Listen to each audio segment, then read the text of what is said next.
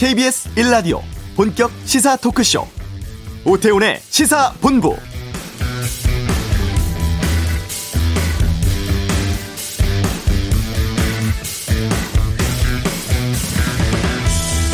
오전에 당정 간의 2차 추경 관련 회의가 있었습니다. 그동안 전 국민 지급 여부와 관련해 민주당과 기재부 간의 이견이 좀 있었죠.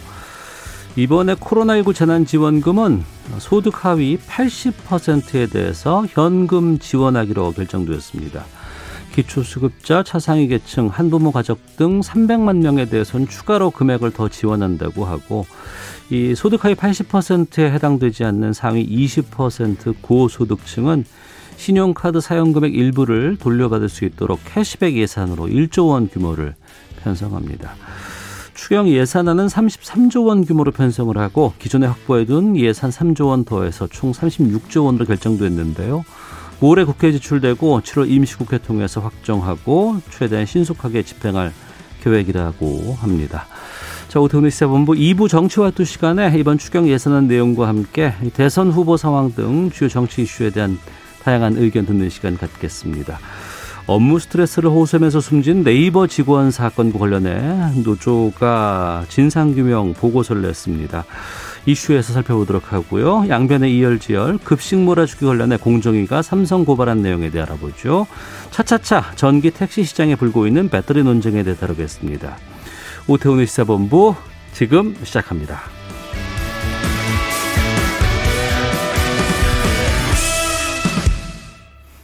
네, 지난달 25일이었습니다. 경기도 성남시 분당구에서 네이버 직원이 숨진 채 발견이 되었습니다. 이와 관련해서 노조가 아, 전현직 동료들에게 확보한 증언이라든가 자료 토대로 해서 진상규명 최종 보고서를 어제 발표를 했는데요. 도대체 이 회사에서 어떤 일들이 있었는지 또, 또 이런 일이 발생하지 않도록 제발 방지를 위해서는 어떤 것들이 필요한지 좀 알아보겠습니다. 네이버 사원노조 공동성명의 오세윤 지회장을 연결하겠습니다. 나와 계시죠? 네, 안녕하세요. 예. 경찰 수사도 있었을 것 같고 회사에서 여러 가지 뭐 발표도 좀 나온 것 같은데 특별히 네이버 노동조합이 자체적으로 이번 조사를 하게 된 이유부터 좀 여쭙겠습니다.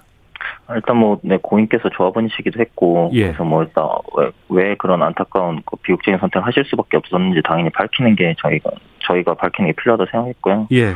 그 사측에서 이제 조사를 하는데 뭐 그거에 대해서 전혀 노동조합과 뭐 이야기를 하거나 그런 거 없이 어. 그냥 뭐 사회이사를 통해서 진행하겠다고 해서 예. 사실 뭐 저희는 이제 사회이사를 통해서 하는 게 그게 뭐 그렇게 신뢰를 이렇게 주기가 어렵다고 생각했기 때문에 일단 네. 저희가 저희 조합원께서 왜 돌아가셨는지를 좀 정확하게 밝히는 게 필요하다고 생각해서 자체적으로 좀 조사를 진행하겠습니다. 말씀하신 것처럼 회사에서 자체 조사 결과 발표했죠? 네, 발표했습니다. 노조는 그 회사 발표에 대해서 어떻게 보셨습니까? 뭐 전형적인 꼬리 자르기라고 생각하고요. 예. 이게 예. 결국 그 소수 경영진에게 집중된 권력 때문에 그 경영진의 어떤 비호알에서 이런 음. 그 전방위적인 괴롭힘이 벌어졌다고 생각하거든요. 왜냐하면 뭐 그 가해자가 무슨 물리적인 힘이 강해서 그런 괴롭힌 게 아니라 네. 어쨌든 경영진이 그런 권력을 주니까 이제 가능했다고 생각하는데 이제 그거에 대해서 그냥 뭐 책임자로서 그냥 경고 조처럼만 끝난 게 음. 문제라고 생각을 해요. 네. 그러면 이 어, 회사에서 발표한 내용에 대해서는 노조 입장에서는 뭐 다시 뭐 재조사를 요구한다거나 아니면 어떤 또 다른 문책 같은 것들을 해야 된다라고 보시는 입장이네요. 네, 지금 일단 저희가 조사하면서 밝혀진 그 조직에 그 이번에 해임된 가해자뿐만 아니라 음. 또 다른 괴롭힘을 계속 해왔던 네. 그 가해자가 있고 그리고 그걸 비호해준 네, 경영진이 있기 때문에 이 둘에 대해서 해임을 해야 된다고 생각하고 있습니다. 네. 좀 구체적으로 들어가 보겠습니다. 그 네. 노동조합에서 여러 가지 뭐 조사 자체 조사를 어, 어떻게 진행했는지부터 좀 여쭐게요. 아, 일단 뭐 그 해당 조직에 그 이제 나가신 분도 있고 지금 계신 분들도 있는데 한 전현직 한 60여 명 정도를 인터뷰를 통해서 네. 그 증언을 통해서 조사를 진행했습니다. 어, 60여 명이라고 하면 이 어, 돌아가신 분과 같이 활동을 했던 분들, 뭐, 지금 네. 네이버에 없는 분들까지도 그 안에서 어떤 뭐 일들이 있었고, 어떤 사람들과 어떤 체계로 업무를 했으면 이런 것들을 다 그럼 살펴보신 거네요? 네, 그렇습니다. 어, 근데 이게 조사에 잘 응해 주셨습니까? 어떻습니까? 이게 사실 직장 내 괴롭힘이라는 게 되게 어려운 게 뭐냐면 네. 일단 네. 사례가 특정이 될 수가 있고 네. 그래서 신원 보장이 아무리 된다고 해도 좀 어. 인사상 불이익 때문에 꺼리는 경향들이 있어요. 근데 예. 예. 그럼에도 불구하고 이제 너무 앞, 가슴 아픈 일이 있었으니까 음. 그것 때문에 동료분께서 증언을 너무 잘해주셔가지고 너무 네. 감사드리고요. 네, 그래서 고인님 뭐 얼마나 힘들어했는지 음. 그리고 가해자들이 어떻게 사람을 괴롭혔는지 그리고 여기서 아까 말한 그 임원 B 다른 임원의 괴롭힘도 심각했음을 알게 됐고요. 그리고 그 체인역 그 경영진에게 회사에 문제 제기했던 것들 뭐 그런 것들도 다 잘 말씀해 주셨습니다. 네. 이 고인이 과중한 업무에 시달렸다는 내용 정도가 이제 보도가 됐었고 또 네. 애초에 노조에서는 그 관련된 뭐 문자 같은 것들도 좀 공개하신 걸 제가 봤는데 네. 청취자분들께서 이제 좀 궁금해하실 것 같은데 어느 정도의 네. 업무를 수행하는 상황이었어요? 일단 과도한 업무는 그러니까 뭐 낮밤 없이 거의 뭐 계속 저희가 업무 시스템이 있는데 네. 거기에 이제 업무 기록이 계속 있었다는 걸 제가 봤고 그, 그니까 다른 분들이 정을 해주셨고 그리고 점심 시간도 사실 한 2, 30분밖에 쓰지 못할 정도로 네. 그리고 휴가 중에도 업무를 하실 정도로 업무가 좀 가중했던 것 같아요. 근데 업무가 많은 게 문제가 아니라 네. 업무가 많으면서도 이제 이 가해자인 임원회의 때문에 사람이 계속 나가고 음. 근데 또 나가는 건 임원회의 때문에 나가는 건데 고인이 잘못했다고 핑계를 대고 임원회의가 어. 그리고 사실 또 새로 뽑지는 않고 근데 네. 업무는 또 계속 다른 팀의 업무들을 또 이관돼서 계속 주어지고 근데 막 두 달 지나야 할 수 있는 그런 업무들을 뭐 며칠 만에 하라고 한다든지 그리고 뭐 개발자인데 기획 업무를 시킨다든지 네. 이런저런 네, 좀 힘들게 하는 것들이 많이 있었습니다. 어, 네이버는 규모도 크고 상당히 좀 네. 안정된 회사 같은데 이런 식으로 업무 진행이 된다는 게 좀 이해가 되질 않거든요. 네, 그냥 저희도 이해가 안 되죠. 그러니까 그런 것들을 그게 본인이 잘 못하고 이러면은 네. 밑에서 피드백을 주면 그런 걸 받아들이는 그렇게 해야 될 텐데 어. 전혀 그렇게 잘 되지 않았던 거죠. 예. 임원들의 모욕적인 언행 얘기도 좀 나오던데 구체적으로 좀 말씀을 주신다면요. 그러니까 뭐 언행을 사실 그러니까 언, 언행 뭐 몇 개 보도가 된 것도 있지만 네. 사실 언행 그 그런 언행보다 아마 일대일 대화에서 되게 모약권을 많이 준 걸로 알고 있어요. 근데 그건 이제 사실 기록이 없어 하긴 어렵고. 음. 근데 문제는 이제 그런 부당한 지시들을 하면서 아까 말했던 그런 부당한 지시들을 하면서 이제 인사평가권을 이용해서 압박을 하는 거죠. 그러니까 그 보상에 대한 결정권을 그 조직장이 갖고 있다 보니까 네. 뭐 예를 들어 뭐 이렇게 하면 너 보상 못 받아 뭐 음. 이런 식으로 계속 압박을 하다 보니 네. 그런 것들을 거부하기도 어렵고 네 그런 상황이었습니다. 일부 임원들의 이런 행동에 대해서는 다른 직원들도 목격을 한다거나 아니면 같이 경험했다거나 이런 일들이 좀 있었을 것 같은데 회사라든가 아니면 노조 쪽에다 문제 제기를 한다든가 이런 조치 같은 것들은 없었는지요?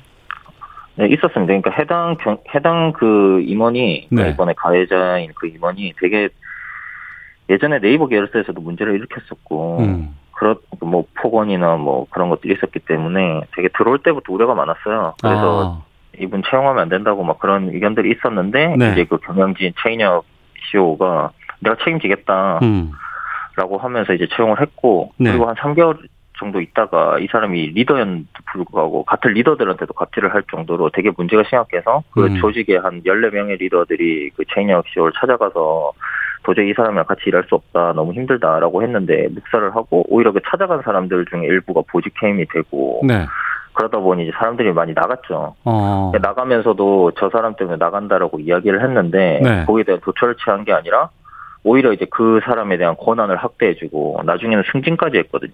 음. 그래서 퇴사하면서도 이야기하고 그리고 뭐 상향 평가를 통해서도 문제 제기를 하고 있는데 이게 다 묵살이 됐고 네. 나중에 그래서 저희가 그 이혜진 지아이와 한성수 CEO가 있는 자리에서 아니 이게 사람들이 문제가 많다고 하는데 오히려 승진하는 게 이게 회사 시스템 문제가 있는 게 아니냐라고 했는데 회사에서 네. 그냥 이거 문제 없다 문제 없는 시스템 뭐 그대로 잘 되고 있다라고 이야기를 해서 그러니까 이게 직원들이 계속 문제 제기를 했는데도 묵살이 된 게 문제이기 때문에 어. 이게 경영진의 책임이라고 저희가 계속 이야기를 하는 거죠. 그러니까 회사에서 부르려고 했을 때도 안 된다. 이전에 행동을 보니 문제가 많았다고 해서 막았었고 들어와서도 오히려 활동하면서 사람들이 곁에 있는 사람들이 그냥 퇴사를 하고 네. 이렇게 어 최고위 CEO들한테도 요구를 했는데도 이행이 되지 않고 또 승진까지 네. 하고 이렇게 좀 묵인하거나 보호하는 특별한 이유 같은 것들은 뭐라고 보세요? 그러니까 그 이유는 사실 그 그분들이 알겠죠. 예, 저희는 이유는 정확히 알 수는 없는데. 네. 근데 이게 결국 회사 내에서 이제 본인들만 좀 옳다고 믿고 음. 그 밑에서 아무리 어떤 다른 거에 대해서 아니라고 해도 그냥 직진하는 그런 어떤 견제되지 않은 권력의 네. 문제라고 보는 거죠. 그거 일환이라고 보는 거예요. 음.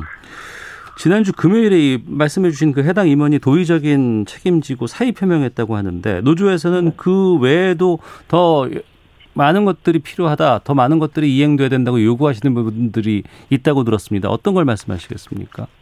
그러니까 아까도 말씀드렸지만 네. 이 사람이 잘못하고 있는데도 오히려 막 승진하고 권력을 부여했잖아요. 어. 그런 비호가 있으니까 저는 이 사람이 자기 마음대로 할 수 있었다고 봐요. 네. 그러니까 이거는 신혁 그 CEO의 그, 대, 그 책임이 심각한 거죠. 근데 음. 이게 무슨 도의적 책임을 지고 그냥 사의 표명하고 이럴 게 아니라 네. 일단 당연히 징계를 강하게 했어야 된다고 생각하고요. 근데 경고에 그친 건 말도 안 된다고 저희는 생각을 하고 있는 거고.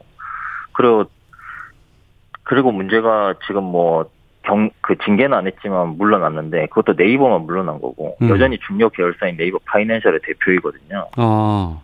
그래서 이게 직원들의 목소리를 그러니까 아래 구성원들의 목소리를 목살해서 이런 비극까지 벌어졌는데 그 상황하는 책임을 일단 이 회사 자체를 아예 저희 계열사 전체에서 아예 떠나는 게 만약에 책임 본인이 책임진다고 하면 그게 맞다고 생각하고 일단 당연히 다시 조사를 하든 해서 이분에게 책임을 지우는 게 필요하다고 생각합니다. 네.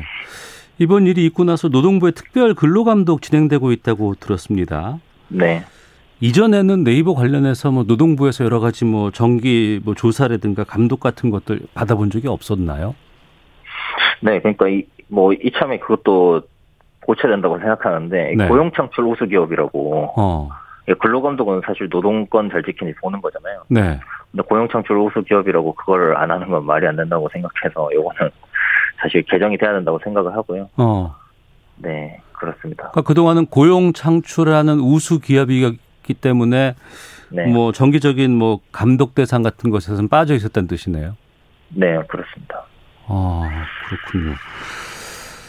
근데 아니 이게 네이버 하면 우리나라 IT 네. 기업에서는 거의 지금 엄청난 규모의 최고 기업으로 우리는 알고 있거든요. 일반적인 분들은. 네네. 뭐 지금 헨젤과 그레테님 같은 경우에는 IT 기업이 최근에 언택트 시대라 유망 직종인데 IT계 삼선이랄 만큼 네이버가 이 정도라니요. 이 IT 업계 근무 여건 정말 안 좋습니다라고 하는데 네네. 이쪽이 왜 왜 이런 거예요? 근데 이렇게까지 상황이 안 좋을까라는 좀 의문점이 좀 들거든요.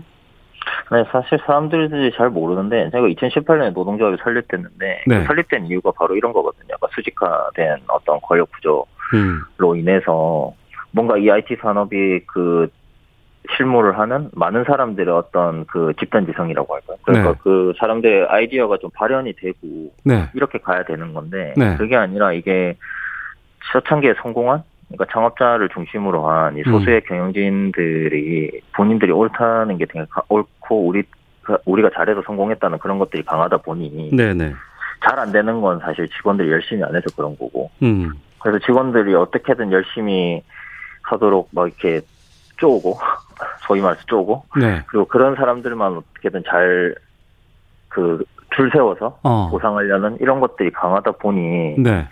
전혀 이제 아래에서 뭔가 이야기하는 것들이 받아들여지고 이런 게 아니라 그냥 계속 그냥 그 소수의 사람들이 이 권력을 독점하고 이제 가는 어. 그런 문제들이 좀 심각해서 사실 아마 이 문제들을 저, 저희 이번에 벌어진 게 네이버에서 일어난 일이긴 하지만 비극적인 네. 일이 이런 비슷한 일들을 IT에서도 되게 많이 겪고 있을 거예요. 그래서 그거에 대해서 공감해서 저희가 분향소를 이제 회사에 차렸더니 많은 분들이 찾아오시고 네. 그런 거라서 이참에 이게 해결되지 않으면 음. 계속 이런 문제들이 반복될 거기 때문에 사실 IT에서 이제 자살하거나 이런 일들이 좀 꽤 있었잖아요. 네.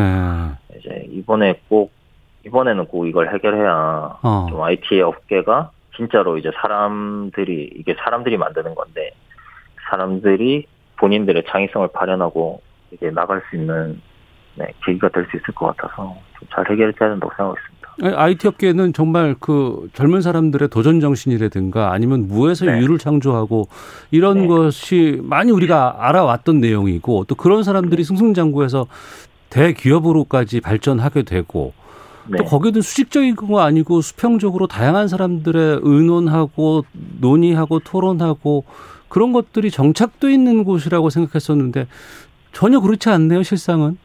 네, 전혀 그렇지 않습니다. 그렇게 해야 된다고 저희는 생각을 하는 거고 예. 그래서 바꾸기 위해서 저희가 활동들을 하고 있는 겁니다. 어.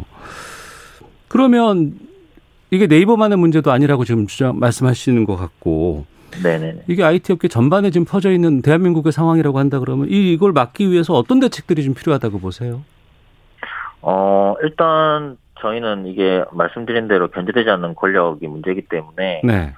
그 노동조합인 그러니까 그 회사의 직원인 직원으로 이루어진 노동조합 노동 노동조합이 이거를 견제할 수 있는 시스템을 만들어야 된다고 생각하고 그래서 네. 노동조합 관계 대책을 마련하자고 지금 주장을 하고 있고요. 네. 아마 구체적으로 이제 대책이라고 하면은 일단 직장 내 괴롭힘 같은 경우에 사람들이 아까 말했듯이 신고를 하는 걸 꺼려 하잖아요. 음. 그래서 뭔가 믿고 신고할 수 있게 이제 노사동수로 구성된 어떤 기구를 만들어서 네.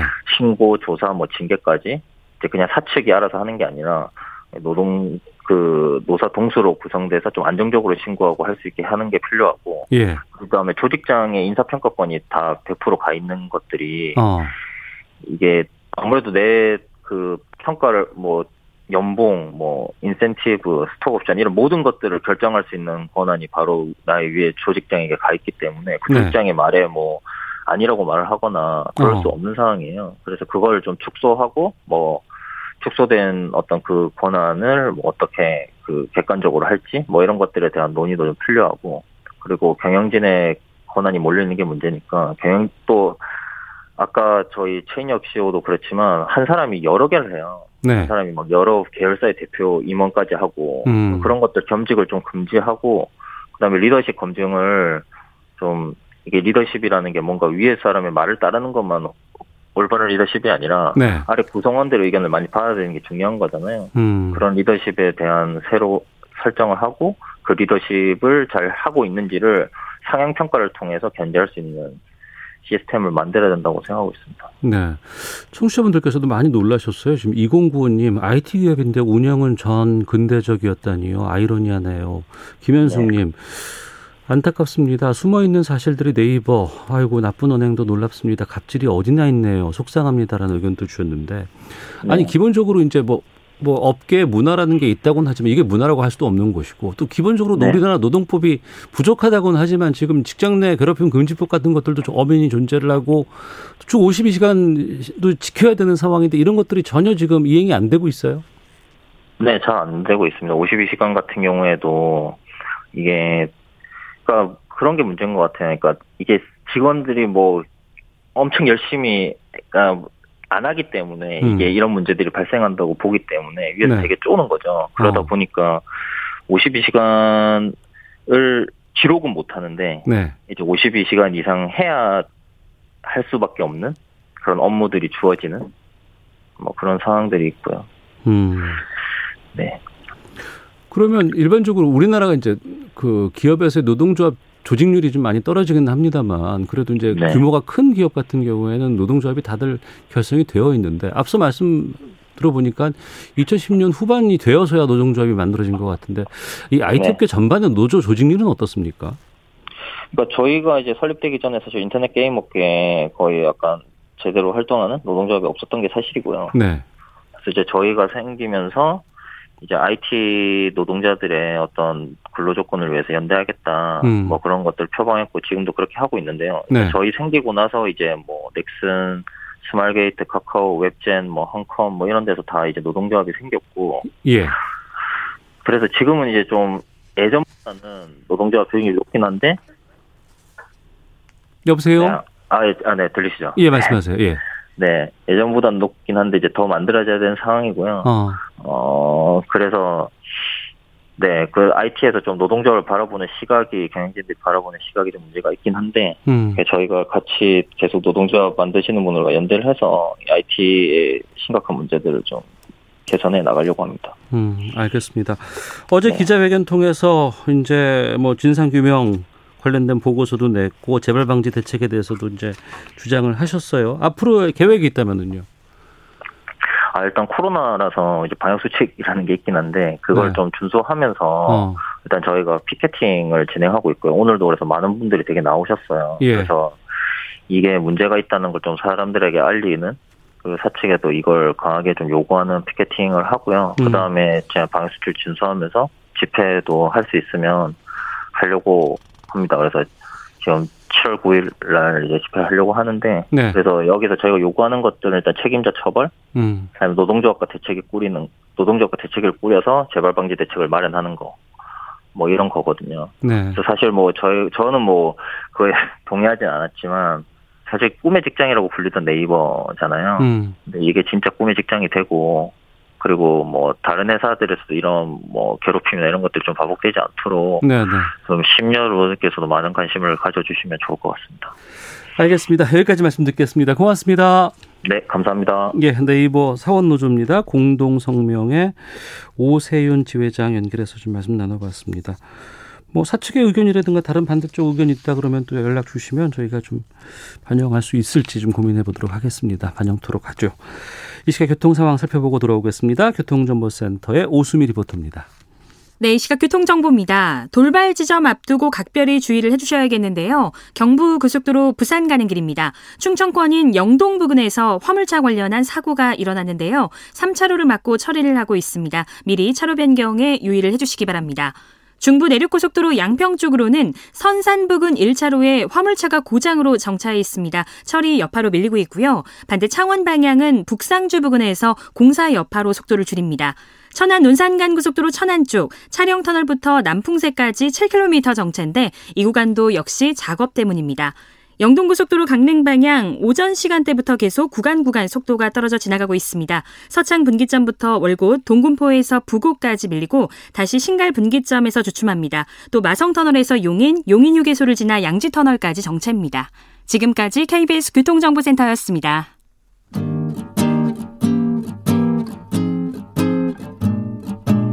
KBS 1라디오 오태훈의 시사본부 여러분의 참여로 더욱 풍성해집니다. 방송에 참여하고 싶으신 분은 문자 9730번으로 의견 보내주세요. 짧은 문자는 50원, 긴 문자는 100원의 정보 이용료가 붙습니다. 애플리케이션 콩과 마이케이는 무료고요. 시사본부는 팟캐스트와 콩, KBS 홈페이지를 통해 언제나 다시 들으실 수 있습니다. 많은 참여 부탁드려요. 네, 사회를 뜨겁게 달군 이슈를 다뤄봅니다. 양변의 이열지열 시간인데요. 공정거래위원회가 삼성전자 등 4개 계열사의 급식을 어, 삼성 웰스토리라는 업체에 부당하게 몰아줬다면서 이 그룹에 초강력 제재를 내렸다고 합니다. 과징금도 엄청나고 검찰에 고발도 한 것 같은데 삼성은 소송 불사하겠다면서 강력하게 반발하고 있습니다. 양질 변호사와 이 내용 좀 짚어보겠습니다. 어서 오세요. 네, 안녕하세요. 양질입니다. 삼성 총수 일과 관련된 뉴스들은 제가 참 많이 접했었는데 네. 이번엔 급식 논란이 나오게 됐어요. 근데 공정위가 급식 여기다가 뭐가 문제가 있던 거예요? 그러니까 이게 들으신 분들도 뉴스가 생각보다 크게 많이 나오진 않았어요. 예, 그래서 예. 잘안 알려진 부분도 있는데 왜 급식 업체입니다. 삼성 웰스토리라는 데가 네. 아시겠지만 이제 사내 뭐 삼성과 관련된 계열사나 이런 곳들의 직원들 급식을 공급하는 업체인데 음. 아니 직원들 급식 준 걸 가지고 왜 공정위가 개입을 할까? 그러니까 삼성 회사의 구내식당 뭐 그렇습니다. 이런 거 운영이라든가 네. 납품하고 급식 네. 이런 거 자재 네. 다 이런 거잖아 관련 그렇죠. 회사잖아요. 네. 네. 근데 그거를 이제 수의 계약 형태로 그러니까 어. 공정하게 뭐 다른 업체들도 지원을 할 수 있도록 한 게 아니라 네. 딱 삼성 웨스트홀이라고 하는 것한 곳을 정해 놓고 어. 이렇게 구내식당들을 운영을 하도록 했고 예. 그 공정위가 봤더니 그것도 이제 불공정한 계약이지만 어, 너무 비싸게 줬다라는 겁니다. 몰아줬다는 거죠. 그러니까 웰스토리라는 급식업체, 삼성 내부 회사 급식업체에 많은 돈을 주도록 하기 위해서 음. 단가 책정을 좀 잘못한 부분이 대표적으로 있다. 이건 공정위 시각입니다. 무슨 얘기냐면 쉽게 말씀드려서 네. 어, 삼성전자에 공급을 하는 급식을 보니까 예를 들어 한 끼에 8천 원을 받고 이 공급을 하고 있는데 네. 군식당에서 예, 그러니까, 그러니까 예를 예를 들면 아, 8천 원이라는 예, 얘기가 아 니라 예, 예. 를 들어 어. 그런데 어 같은 음식을 외부에 있는 다른 회사에 납품할 때 보니까 5천 원으로 공급 공급을 하고 있네. 예를 들어 삼성한테는 더 비싸게 어, 같은 내부 계열사들한테 왜 더 비싸게 받았지? 어. 라고 한번 보니까 심지어 이제 이게 미래전략실에서 삼성이 미래전략실에서 이 웰스트리와 관련해서 아 이거 왜 이렇게 비싸게 받습니까?라는 얘기가 내부에서 나오니까 예, 예. 어 그런 소리 하지 말고 음. 높은 수익을 낼 수 있도록 만들어라라는 네. 겁니다. 그러면 일감을 몰아준 거를 넘어서서 이게 수익을 굉장히 많이 낼 수 있는 구도를 만들어준 거 아니냐. 그럼 제가 정리 한번 해볼게요. 네. 웨스트리라는 급식 회사가 있어요. 네. 삼성에도 납품을 하고, 뭐 KBS에도 납품을 하고, 네. 뭐 다른 곳에도 납품을 여러 가지 할 이제 운영을 할 텐데 KBS는 5천 원으로 납품을 하는데. 네. 삼성한테는 8천 원을 받은 거예요. 예를 들어서, 예. 어. 그러면 당연히 3천 원이나 훨씬 비싸게. 그러니까 내부의 회사 계열사 내부면 싸게 주면 싸게 줬더 더 비싸게 받는 게 이게 좀 이해가 잘 안 가잖아요. 그러니까요. 네. 공정위는 그렇게 해서 그게 이른바 캐시카우 역할을 한 것이다. 삼성 아. 그 총수 일가 예, 이기영 예. 부회장을 비롯한 총수 일가들에게 현금을 돌려줄 수 있는 역할을 한 게 아니냐라고 의심을 하는 겁니다. 그래서 음. 실제로 어 대주주고 주주 배당을 상당히 많이 해줬다라고 합니다. 그러니까 배당금 우리 주식 투자하는 분들도 많이 계시지만 배당금 받는 주식이 국내에서는 그렇게 흔한 경우는 아니잖아요. 우리가 좀 인색하죠 배당금에 많이, 대해서. 그렇죠. 회사 네. 사실은 이제 주주가 회사의 주인이니까 회사가 수익을 내면 그 돈을 나눠주는 게 당연하지만 네. 우리는 그런 식으로 운영되는 회사들은 별로 없거든요. 근데 음. 어 여기는 주주 배당 대주 해줬네. 네. 왜 그렇게 해줬을까라고 보니까 공정위는 아 이거는 총수 일가에게 돈을 많이 몰아주기 위해서 어. 이 회사를 이용을 한 거구나라고 네. 공정위는 보고 있는 겁니다. 공정위가 올 초부터 이 부분을 많이 좀 짚어봤다고 들었어요. 예. 그리고 지난달에 삼성전자가 자진 시정안을 냈다고는 하는데 예. 이번에 발표된 뉴스를 보면은 상당히 좀 뭐 과징금도 많고 예. 검찰이 고발까지 예. 했습니다. 좀 초강수를 둔 것이 아닌가 평가가 나오던데. 그렇죠. 그게 이제 삼성에서 동의 의결이라는 게 있습니다. 뭐냐면 공정거래위원회가 조사를 하고 있을 때, 네. 아 조사 내용이 비춰봐서 우리가 잘못한 부분이 분명히 있어 보이니까 네. 이거는 자발적으로 고치겠습니다. 어. 대신에 여기서 사건을 끝내 주시죠. 네. 라고 그렇게 얘기하는 게 이제 동의 의결이고 삼성에서도 그런 식으로 우리가 고칠 테니까 동의 의결을 해달라고 한 겁니다. 음. 그런데 액수가 너무 많아 보였던 것으로 보여요. 공정위가 네. 봤었을 때는 어. 이 실례지만 저기 엔겔 개수가 혹시 어느 정도 되는지 아세요? 집에서? 우리 집에서요? 네, 되겠어요? 저는 많이 집에서 많이 먹어서 좀 아파요. 네, 저희가. 그러니까 이 올해 상반기에 대한민국 엔겔 개수 제가 엔겔 개수를 꺼낸 이유가 들으신 분들도 혹시 아니 무슨 밥값 가지고 그게 얼마나 된다고라고 네. 생각할 수 있잖아요. 우리 평균 가정의 엔겔 개수가 한 12% 된다고 합니다. 예. 그럼 100만 원 벌면 12만 원을 밥값으로 쓴다는 거예요. 예. 그러니까 여기도 생각보다 매출이 굉장히 높은 겁니다. 어. 이한 해에 1조 3천억 원 가까이 매출이 나는 회사인 거예요. 급식 회사가. 네, 급식 회사가 어마어마하죠. 어. 그러니까 그러니까 이걸 이용해서 뺄 수 있는 돈도 생각보다 많았던 걸로 공정위는 그렇게 보고 있는 겁니다. KBS 매출보다 많은데. 아, 그러니까 밥값이라고 하는 게 아. 삼성이 규모가 있으니까. 예, 예. 그러니까 그거를 전부 한 회사에 다 몰아줬다라는 걸 공정위는 문제 삼은 거고 그래서 이제 이거를 총액을 한 2,300억 원 가량을 과징금으로 물린 겁니다. 과징금만 2,300억. 네. 각 어. 회사별로 뭐 삼성전자 같은 경우 1,012억, 네. 삼성 디스플레이는 228억, 삼성 전기는 105억 음. 이런 식으로 매긴 겁니다. 그러니까 우리 공정거래법에 근거해서 여러 가지 것들을 네. 판단을 하고 뭐 조치를 하고 이럴 것 아니겠습니까? 그러니까 이게 사익 편취, 일감 몰아주기 해당되는 게 좀 타당하다고 보세요? 지금 공정거래위원회에서 보도한 걸 보면은 네. 자료로 내놓은 걸 보면은 설명드린 내용들이 그대로 들어 있거든요. 어. 그 그게 이제 삼성은 그게 아니라고 다투고 있는 상황이긴 한데 예. 공정거래 자료만 봤었을 때는 몰아주기가 맞는 거죠. 그리고 배당을 했다라는 것도 일단 맞아. 그 부분인데 보도를 보면 이제 공정위에 대해서 이제 평가하는 보도가 있고 이제 삼성에 대해서 음. 얘기를 하는 부분이 있는데 아니 그 우리가 회사고 네. 우리 회사고 우리 직원들 먹는 거를 좀 우리가 스스로 좀 잘 챙기기 위해서 음. 한 건데 여기에 대해서 공정위가 개입하는 게 좀 과하지 않느냐. 음. 그리고 하다못해 다른 대기업들도 다 이렇게 하고 있는 걸로 네. 알고 있다. 네. 근데 왜 유독 삼성만 그러느냐라는 지적에 대해서는 네. 그렇게 삼성 측은 또 이제 지적 어, 반발을 하고 있습니다. 무슨 네. 얘기냐면 수익을 올리라고 얘기한 적은 없다라는 거예요. 미래전략실에서 예. 수익을 올리라고 한 게 아니라 아까 제가 왜 삼성은 비싸게 더 줬다 이게 수익 때문에 그런 게 아니라 직원들 복리 차원에서 어. 양질의 식사를 공급하라라는 그런 지시였다, 지침이었다라는 예, 예. 게 삼성의 입장입니다. 어. 그리고 그런 부분마저도 수익 계약을 그럼 왜 한 업체만 그렇게 몰아줬어? 여기에 대해서도 이 삼성전조 전 삼성 정도 되는 규모의 음. 그런 회사에게 실제로 급식을 공급할 수 있는 업체도 없다. 네. 그러니까 우리를 누가 감당을 하겠냐 이 많은 아, 사람들을 너무 규모가 크니. 네. 그래서 예. 이거는 뭐 삼성도 그렇고 다른 기업들도 이거는 기업들이 직원들에 대한 복리후생 차원에서 관리를 하는 것이지 예. 이걸 가지고 우리가 돈을 벌려고 한 건 아니다. 아, 예, 예. 라는 게 또 이 삼성을 비롯한 기업들의 입장입니다. 그래서 예. 이제 그걸 가지고 행정소송을 하겠다라고 어. 하는 거죠. 받아들일 수 없다라는 게 기업, 삼성의 입장이고요. 삼성 왜 그럼 삼성만 그렇게 하느냐? 1위 기업이기도 하고 음. 공정위가 봤었을 때는 말씀드린 것처럼 이게 직접적으로 뭔가 사익을 편취하기 위한 의도가 보인다라고 공정위는 본 겁니다. 네.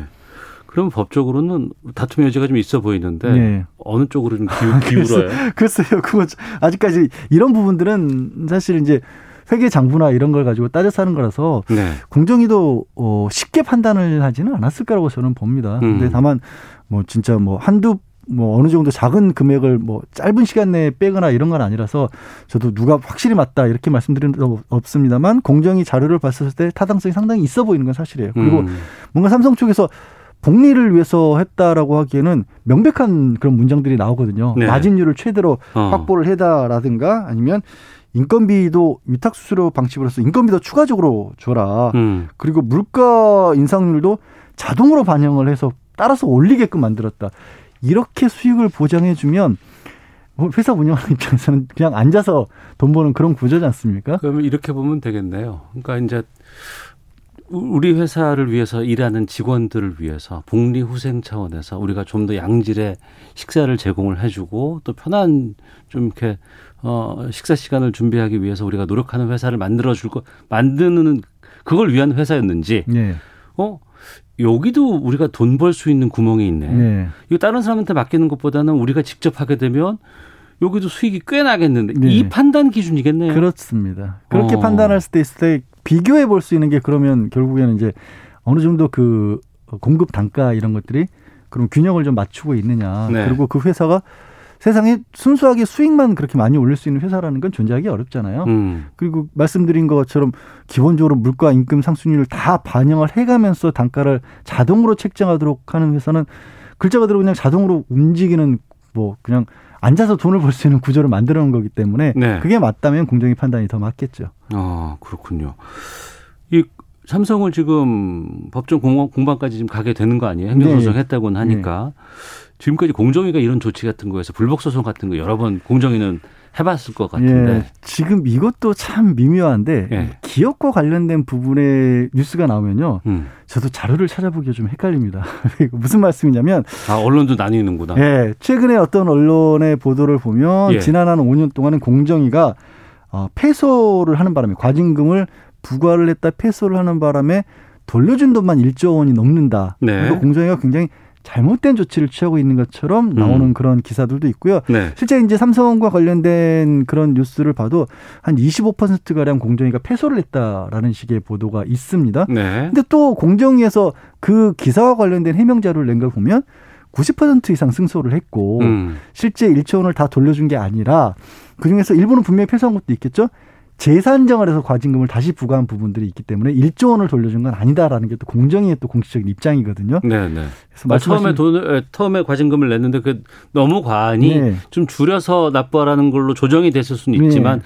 전체가 다 없어진 건 아니다. 그렇죠. 그게 어. 또 공정위 입장이라서 왜 이렇게 기업과 관련된 뉴스는 보도하는 언론마다 조금씩 다른 것 같습니다. 네. 네. 그래서 저도 정확한 자료를 말씀드리기 어렵습니다. 어, 공정위 주장대로라면 이제 이게 그 이재용 삼성전자 부회장의 승계 지원이다 이런 네. 부분들이 좀 나와 있는데 그러면 지금 이재용 부회장의 재판에 이게 또 영향이 갈 수도 있어요. 그럴 수도 있어 보입니다. 왜냐하면 음, 이게 고발을 이미 했고요. 예. 어, 공정거래법 위반으로 고발이 됐고 내용 중에 합병과 관련한 조건들 자금이 많이 필요할 것이었으니까 음. 거기에도 쓰인 것처럼 그렇게 좀 기재는 돼 있거든요. 네. 그래서 그리고 이제 간접적으로 봤었을 때도 그럼 미래전략실이라고 하는 삼성 전체의 향방을 좋아하는 곳에서 왜 총수 일가에게 이런 자금을 음. 마련을 해주려고 만들었을 것이냐. 네. 결국에는 이제 어, 승계와 관련된 논의 아니냐 이런 식의 어떤 어, 그 간접 증거 하나가 만들어질 수가 있는 거죠. 음, 알겠습니다. 자, 양변의 이열지열 양절 변호사 함께했습니다. 고맙습니다. 네, 고맙습니다. 예, 잠시 후 2부 정치와투 있습니다. 여야 대선 경선 상황 또 어, 재난지원금 결정된 내용들 말씀 나눠보도록 하겠습니다. 차차차도 준비되어 있습니다. 2부에서 뵙겠습니다.